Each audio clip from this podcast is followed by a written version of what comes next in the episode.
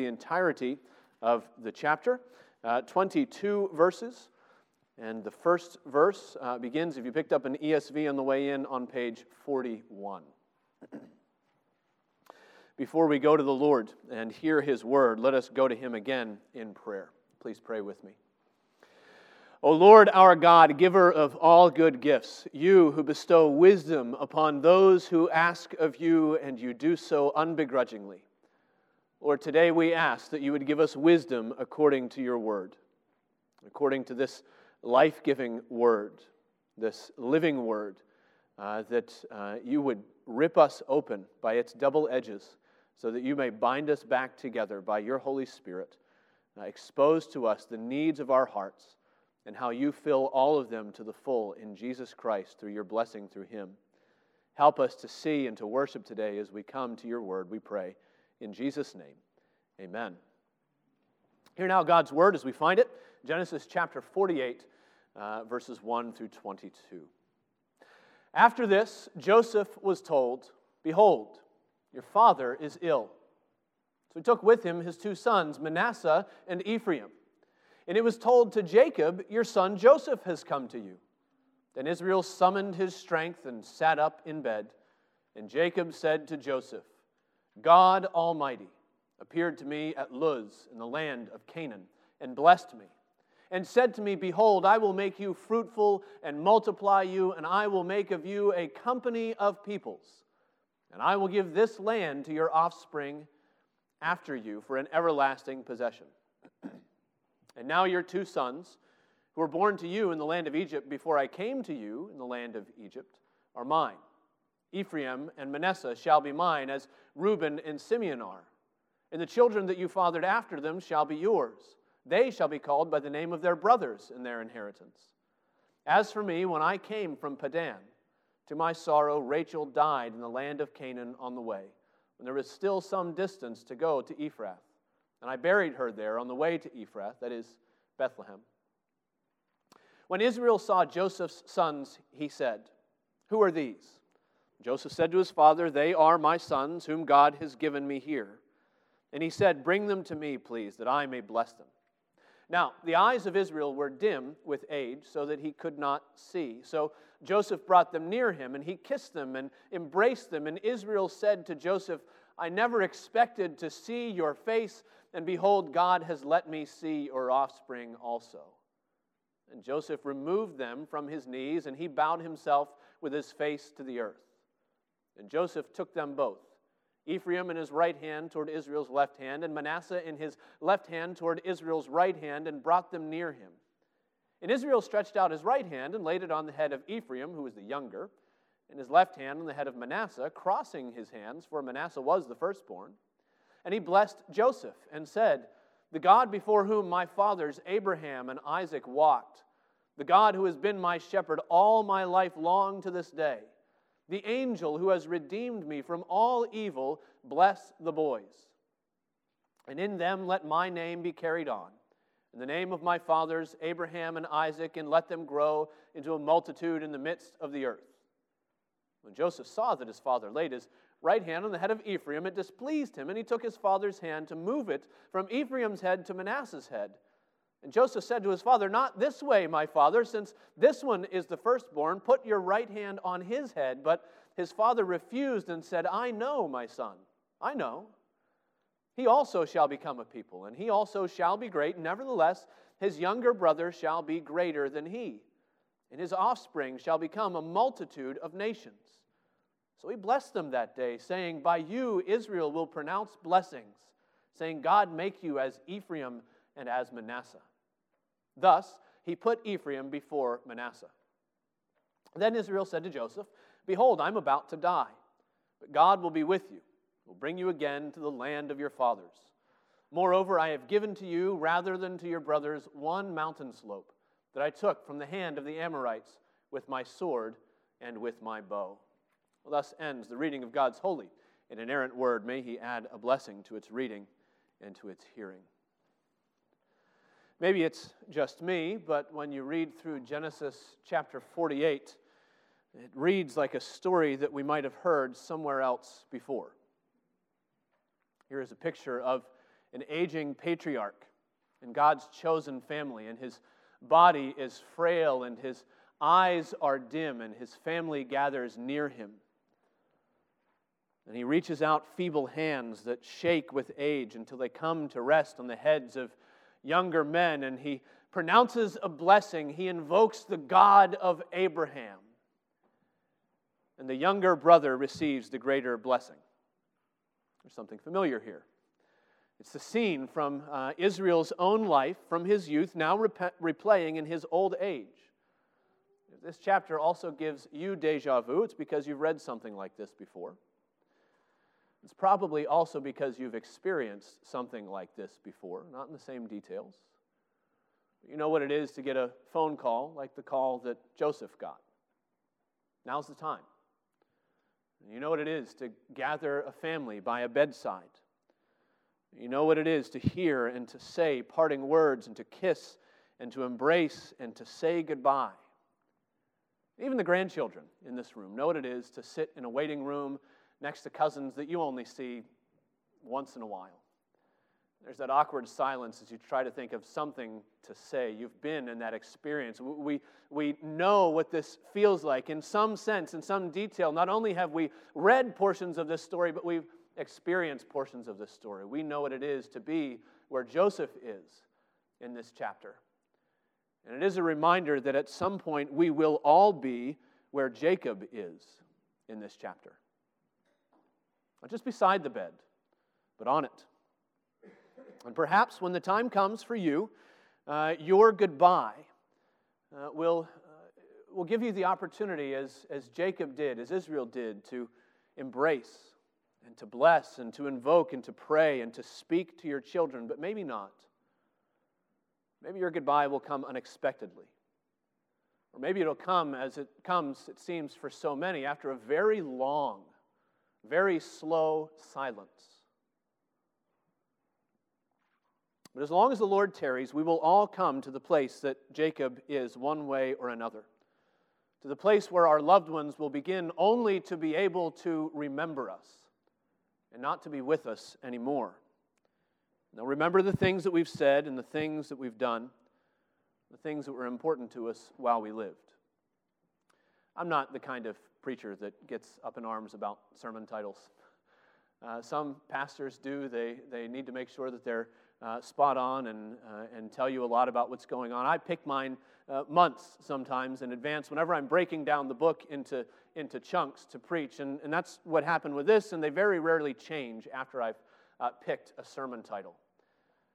And uh, if I were to rename this sermon, or if I were to give it a, a subtitle, I would probably name it something like How to Leave a Legacy. That's what's happening in this passage. Jacob is passing on a legacy to his children. And interestingly enough, of all the accounts that we have of Jacob's life, and his life, by the way, takes up about half of the book of Genesis, about 25 chapters, more than really any other character in the book, more than Adam, more than Abraham, more than his father Isaac. Jacob is everywhere through this book. Of all of his 25 chapters of life that we can read about him, the New Testament singles out chapter 48 as the most important event of his entire life. This is what it says in Hebrews chapter 11. It boils his 25 chapter life down to a single verse. By faith, Jacob, when dying, blessed each of the sons of Joseph, bowing in worship over the head of his staff. That's it. Jacob's legacy summarized in a single verse. Jacob the schemer, Jacob the twister, the wrestler, Jacob the, the grieving father, Jacob the melancholy, it seems, and yet here is his legacy that he worshiped the Lord and he passed on a blessing to a generation that came after him. Would that that would be your legacy. Maybe a legacy that you leave to your children or to your nieces and your nephews, or merely uh, maybe just to those who are in your Sunday school class or the, the kids down the block or somebody, some generation after you. Would that they would say of you, you know what? She worshiped the Lord and she passed on a blessing to a generation that came after her. I think this is one of the questions that this chapter presses in on us. And maybe at this point you feel like you're too young to think about what your legacy will be. Maybe you're so old that, that that's practically all you think about. But this is what this chapter puts before us. What will others say about you? And will it merely be just about you, or will your legacy be something godly, something that pushes them in the direction to consider the God you love and serve and follow in this life, the God who is your shepherd?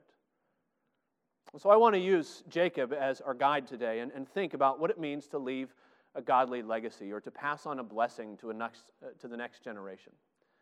I think we see three things. You might be able to find more, uh, but three is enough for me. And, and so, uh, how can we say we can leave a legacy? One, well, like Jacob, we ought to speak of God's mercy. That's how we leave a godly legacy, that we speak of God's mercy. Now, I want to draw your attention to verses 3 and 4, where Jacob does exactly that, where he speaks of God's mercy to him. But before you look there, we need to take a big step backward. Before we can understand what exactly he's saying, we need to understand what is happening in these verses. In this first major section, really the first 12 verses, almost half of this chapter, there is one thing happening, and it's all of a piece. And it is uh, really on a single, on, on some level, it's very mundane. Uh, Israel is doing a little bit of estate planning.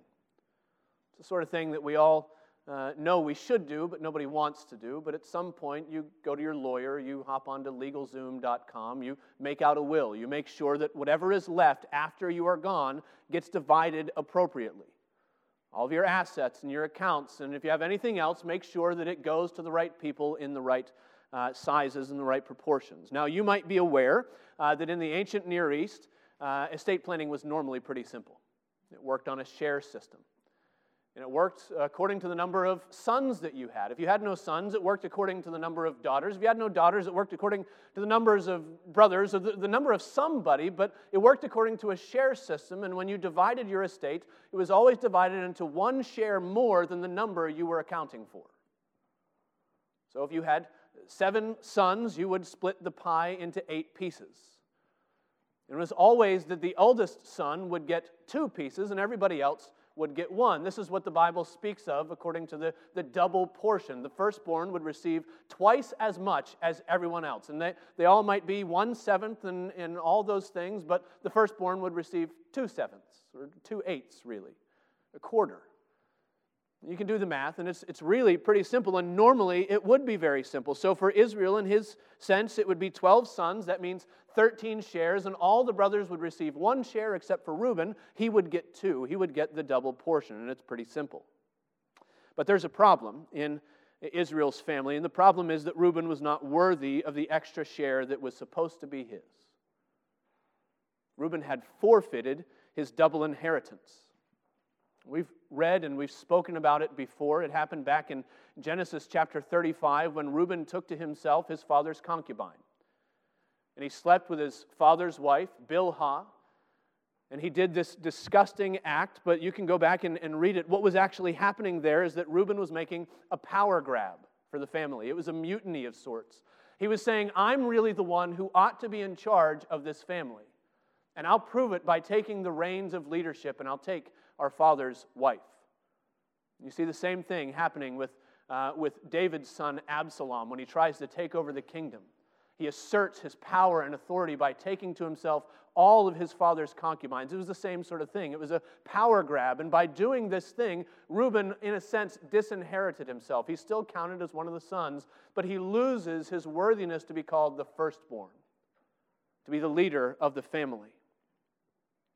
And someone else will have to take Reuben's place. Someone else will have to get the double portion. And that someone else is Joseph. This is what we see between verses 3 and 12.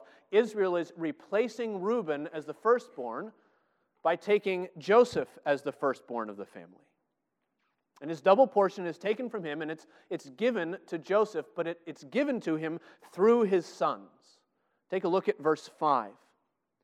And now your two sons, Israel speaking to Joseph, your two sons who were born to you in the land of Egypt before I came to you in Egypt are mine. Ephraim and Manasseh shall be mine as Reuben and Simeon are. And so what follows is an adoption ceremony. He takes these two boys, and they will become his sons, not Joseph's sons any longer. They will be named according to the tribes of Israel. And so, when they settle the promised land, there is no tribal allotment for Joseph. Instead, there are two tribal allotments there's one for Ephraim, and there's one for Manasseh. And the double portion is given to Joseph because Reuben was not worthy of it. Now, it seems, in some sense, that we might be reading a little bit into what's happening here, but uh, this is very explicit when you turn to 1 Chronicles chapter 5 begins to list the sons of Israel, and it says this Reuben was the firstborn, but because he defiled his father's couch, his birthright was given to the sons of Joseph, so that he could not be enrolled as the oldest son. And though Judah became strong among his brothers, and a chief came from him, yet the birthright belonged to Joseph. So, what do we see happening in this first section? It's an adoption ceremony.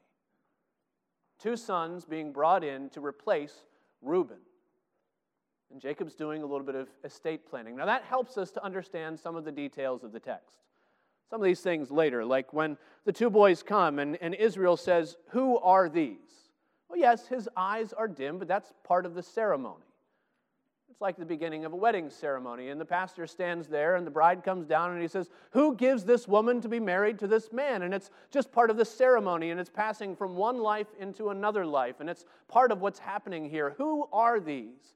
and they're mine, the ones the Lord has given to me, and he says, Bring them. And then this really sort of awkward picture where Joseph brings his two sons and he presents them to his father, and we find out later that apparently they're on his knees. These are not little children. When you do the math, you realize that they have been together in Egypt for 17 years, and these boys were born before the famine and before uh, they came down. And so they're, what, 19, 20, 22? There are these 22 year old men sitting on the knees of their 147 year old grandfather as he kisses them and embraces them. And you say, that's kind of strange, but it's part of the ceremony. That's what we're doing. This, this is a formal thing happening here. We need to understand what's happening as we go through all this. It's about adoption and it's about birthrights, it's about inheritance and all of these things. And we might get cynical and say, well, so what? Here we are, the pastor just said we're going to be talking about God's mercy, and instead we're talking about ancient Near Eastern customs of inheritance right. And your eyes are glazing over, and it's a little stuffy in here, and you might be falling asleep. And who cares who the firstborn is, and who cares about all of these things? What does this have to do with mercy or with God? What does inheritance have to do with anything? But if you are Israel, inheritance has to do with everything. The question of who gets what after you die is a big deal for these Old Testament patriarchs. And land and inheritance and birthrights and adoption and estate planning have to do with everything because they're all a reminder that God is not finished with this family yet. Mundane details on one level, but something that speaks volumes.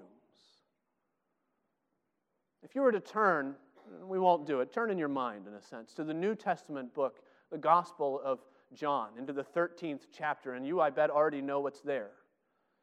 It's that familiar story of Jesus washing the feet of his disciples, this beautiful symbolic picture. And he's preparing them for the time that he will leave, and he's giving them a picture of his sacrifice and how much he loves them. The entire chapter is couched in language of Jesus' love for his disciples, and he kneels down and he goes from man to man, and he wipes the grime from between their toes, and not a single one of them understands what is going on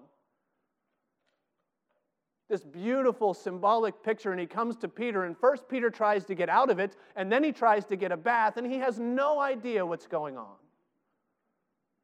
And it's not until it's all over that Jesus resumes his place. He goes back to the head of the table and he says, "Do you understand what I've done for you?" You call me teacher and Lord, and you're right because I am. But if I, your teacher and your Lord, have stooped down and have washed your feet, it's because I'm giving you an example that you should do for one another. I'm doing this to show you what life ought to be like, what you ought to do for one another, and how you ought to love one another. I'm showing you how I love you, and it comes in mundane details like foot washing. And we say, what does foot washing have to do with anything? It has to do with a whole lot, doesn't it? And we might say, what does estate planning have to do with anything? You see, Israel is teaching his children that the God of mercy keeps his promise. You might imagine the passage out of order, the way that we have taken it and looked at it today that the first things are last and the last things are first. And the adoption ceremony proceeds without this interpretation at the beginning. And these 22 year old men sit on the knees of their grandfather and he kisses and embraces and he, and he blesses and he cares for them. And they're sitting there puzzled. And maybe Israel says to them, Do you understand what I've done for you? And here's the interpretation God Almighty appeared to me at Luz in the land of Canaan and blessed me. And he said, Behold, I will make you fruitful and will multiply you, and I will make of you a company of peoples, and I will give this land to your offspring after you for an everlasting possession. And this is what he's preparing them for. This is what he's calling them to consider God's mercy, to take him and his fathers before him, the wandering Aramaean, Abraham from the land of Ur of the Chaldeans, where he was there and his fathers were worshiping idols, and he was to call him out and to give this covenantal promise to his father and to his grandfather, and on down through the line. And he's preparing them for mercy. He's preparing them to see that God is going to keep his promise. And they might be 200 miles and 400 years away from the fulfillment of these things, but he draws them to himself and he says, It's important that I adopt you, that nothing should be left out, that someone should get the double inheritance, because nothing of all that the Lord has promised will be left out. There will be enough for everyone and even the double inheritance. Everything to the fullest, to the last detail, is a picture of what the Lord will do to give his mercy. And this is his legacy to his children, to his grandchildren. Don't think for a minute that God will not be true to his mercy. That's how he leaves his legacy. He speaks and he assures his children of the mercy of God, even in the mundane details of life planning. I think it's worth asking. Will those who come after you see the same thing in the small, mundane details of your life? And your children, or your grandchildren, or, or whoever it is that comes after you thinks back and realizes the way that you stayed in a marriage that was difficult and you fought for reconciliation, even when everyone else said, you know, you, you ought to just leave, you ought to get out, it's not worth it. And yet you stayed, and, and for what? When they think about small things like the fact that you took a job where you'd actually make less money and your uh, opportunities for advancement would be lower and, uh, and less full, and, and you wouldn't go as far, but you had things to take care of at home, and you wanted to, to show that, that the Lord was enough for you, even if you didn't have those opportunities, and you wanted to teach your children that, and so you were there for them, and you shepherded them, and, and who will care about this? When they come after. When people look and they wonder why you gave your money the way you did, or why you spent your time the way you did, why you listened the way you did, or prayed the way you did, when they think of all these puzzling things and they wonder, what does any of that have to do with anything? Well, there have been a clear enough interpretation from your lips that all the mundane details of your life have been seeking after a faithful response for the mercy the Lord has shown to you. Will they know that this is your legacy? Not that you could achieve and you could do, but there was a God who called you to himself. Because he was more than sufficient for you. You could move in the direction of unpopular choices or hard choices or, or simply boring choices. Because he was walking with you. Is that the legacy that others will see? Will you speak of God's mercy? Secondly, the way that we leave a godly legacy is that we pray for God's blessing. Now, in many ways, uh, verses 15 and 16 are really the focus of this whole chapter. It's this moment of, of intercession. And, and if you've got an ESV, it's, it's sectioned off so that it looks like poetry. It's line upon line. It's, it's this moment where uh, Jacob, uh, Israel, uh, and it's interesting the way the names change. We'll talk about that in a little bit. Uh, Israel lays his hands and he crosses them. And he's very intentional. And he is he is not doing uh, what happened when he was young. There was no cunning, there is no deceit. And his son tries to uncross his hands, and he says, No, I know. I know what's going on. And yet he's doing something very important. He's praying for God to bless these young men. And, and this is the focus of this chapter. He has brought them into his family to be his own children, his own descendants, his own sons. And now he is praying that the Lord would keep them. But within that little section, the part that's portioned off is, is poetry. The focus of that section is this little phrase. You, you, can probably see it right in the middle at the end of the first line of verse 16 Bless the boys. Now, if parallelism is your thing, if, if this is what gives you the warm and fuzzies, you can go home later and you can figure out that this actually is the center point, that there is this triple invocation at the beginning of God in, in different ways, and there's really a triple prayer, even though it only shows up in two lines at the end. And right in the middle, right where Hebrew poetry loves to put the most important thing, is the odd man out. Bless the boys. It's a prayer for blessing. And you can go back and you can find that if you want to do that. But we might have a hard time thinking why this wonderful, momentous thing. And, and Hebrews chapter 11 says this is the shining moment of, of Israel's life. And can he think of something better to pray? Isn't that sometimes what happens when we're praying for others and we don't know anything else specific? Lord bless them. And it almost feels like a cop out. I should be able to come up with something better than bless them, shouldn't I? And that's because if that's the way that we think about these three little words, that's because this idea of blessing has really been undervalued in our culture. Sometimes even has been undervalued in our uh, in our churches and in our prayers that we think that, oh Lord, bless this person isn't a very important prayer. But in the Bible, uh, the idea of God's blessing on someone is a very big deal. It is a huge deal. It is, it is almost the entire deal. You know that it's so important because in the Bible, blessing has an opposite, an equal and opposite reaction to the action of blessing. There is an antonym. Anybody know what the antonym in, in Scripture is to blessing? Curse. Not blessing and sadness. Not blessing and financial loss. Not blessing and frustration. Blessing and cursing. The two ends of the spectrum, the opposite and equal reaction to blessing of the Lord. Think about Psalm chapter 1. Blessed is the man who does not walk in the counsel of the wicked, or stand in the way of sinners, or sit in the seat of scorners. That man is blessed. What will happen to him?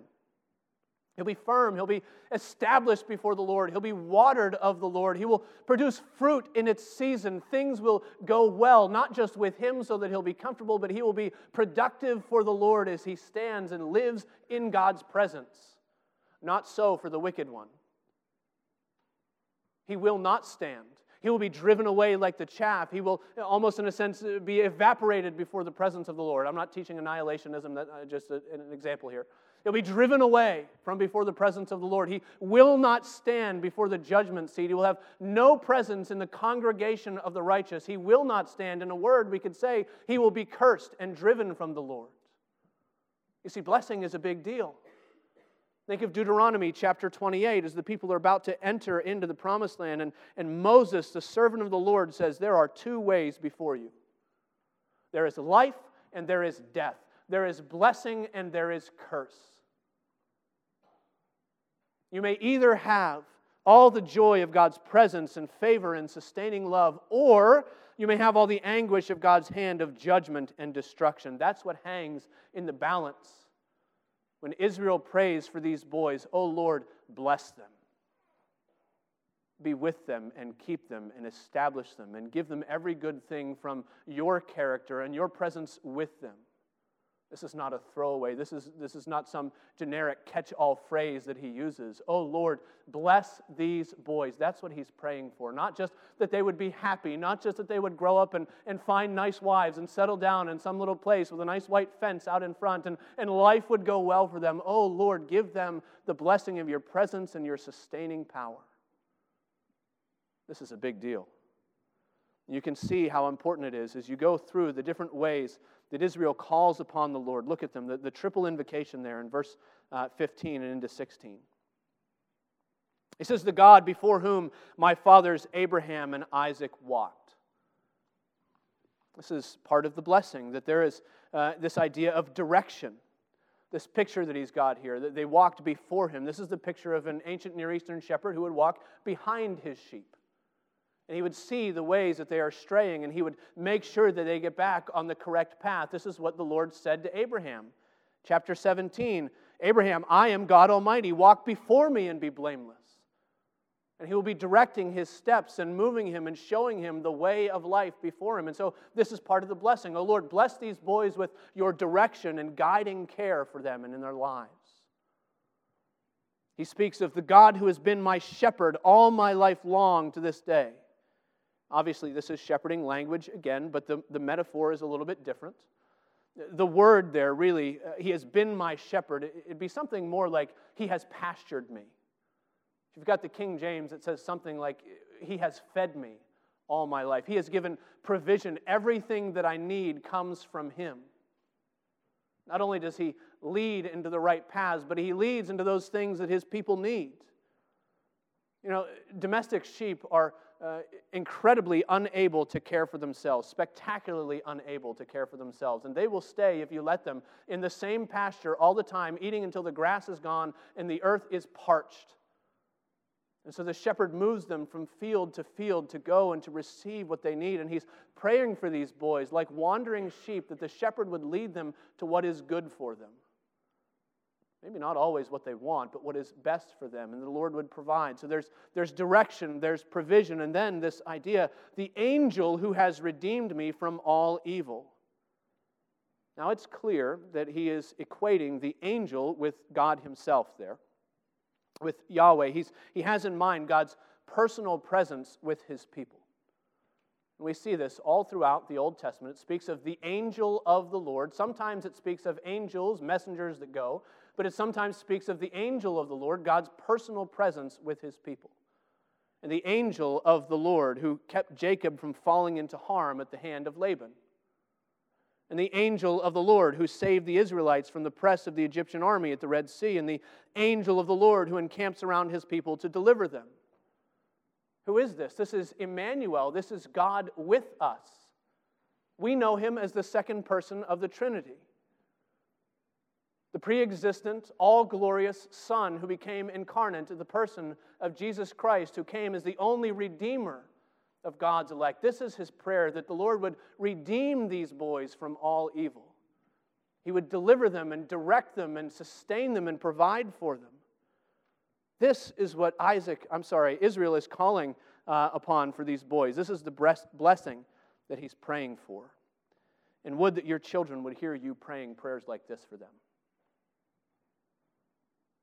You wouldn't be afraid that, that it would feel like a cop out when you pray for God's blessing, that you can't think of anything better, that, that they would do well in school, or they would get good jobs, or they would advance in the world. Would that the children in your Sunday school class would hear you praying for God's blessing of deliverance and direction and, and sustenance for them. Would that younger brothers and sisters in Christ would have an older brother and sister, someone who's mentoring them, and they hear them praying for them in this way that all of our good can be found as the Lord abides with his people and leads them, as he joins them to himself through Jesus Christ, his Son. Would that prayer like this would be part of the legacy that you leave behind. Now, Israel has spoken of God's mercy. He's prayed for God's blessing. And finally, we see Israel proclaiming God's promises. This is the third point. How do we leave a legacy? We proclaim God's promises. For Israel, it happens at the end of the chapter. He is giving Joseph another inheritance, an extra uh, on top of the double portion he's just given to his sons. Uh, and he gives him something even more important than that. More than this extra piece of land, he gives him the promise God will be with you, Joseph. God will be with you, and he will bring you again into the land of your fathers. God will make sure that all these things come to fulfillment. You know, one of the interesting things that you find about Israel as you read these 25 chapters of his life is he always seems to be waxing and waning in his relationship to the Lord. He's always hot and cold. He's always sometimes falling into fear, and sometimes he is in faith. And that's a helpful uh, thing for us to see, I think. Because over these 25 chapters that Genesis focuses on Israel, he seems incredibly human. And his life is always rising and falling with his emotions and changing with his circumstances, like so many of us find ourselves doing. And we feel it sometimes that we are firm in our faith, and then something happens that we didn't expect, and we wonder if we have any faith at all. And yet the Lord is faithful to Israel, and He leads him and He draws him. But throughout it all, he, he plays so many different roles. Israel has so many different hats that he puts on. Sometimes he's the schemer, sometimes he's the victim. Sometimes Israel is a warm and affectionate father, and, and Joseph seems to be killed, and he mourns and he weeps. Other times, he is cold and dispassionate, and his daughter Dinah is molested, and he seems to turn the other cheek. And we can't put our finger on Israel, and he seems so uh, hot and cold in a sense, and he seems so much like us. And in some way, in some capacity, he is a person that we can relate to. And yet, as he comes closer to the hour of his death, we see someone who is no longer hot and cold, no, no longer in fear and faith, but he becomes more and more rigid, less and less flexible. That sometimes happens when you get older. You, you, get older and you get set in your ways, and it's harder to change, and it's, it's more difficult to do different things. And that seems to be happening for Israel, but it's not a sign that he's old and crotchety. It's a sign that the Lord is showing him his faithfulness. He's being more and more convinced. He is growing in sanctification, we would probably call it, from our New Testament standpoint. There's a progress in, in what the Lord is doing in him. The Lord is giving him spiritual backbone. Now, consider uh, this promise that he gives to Joseph. Has two parts, really. He says, God will be with you, and God will bring you again to the land of your fathers. Now, it's strange that this man who was hot and cold should declare these words to his son Joseph. No fewer than five times in the course of these 25 chapters, God has said something to this effect to him. It's basically the message that came from his father when he went off to sojourn with Laban and Paddan Aram in chapter 28. It's basically the message that God gave to him in that, uh, that vision at Bethel when he appeared to him in a dream and he said, I will be with you and I will bring you back to this land. It's basically the message that the Lord uh, gave when he called Jacob to return from Paddan Aram. You can find that in chapter 31 basically the message God gave him when he appeared again at Bethel in 35. It's basically the message that the Lord has just given him before he draws him down into Egypt. This is what he says in chapter 46, uh, verses 3 and 4. The Lord said to Jacob, I am God, the God of your father. Do not be afraid to go down in Egypt, for there I will make you into a great nation. I myself will go with you, and I will bring you up again.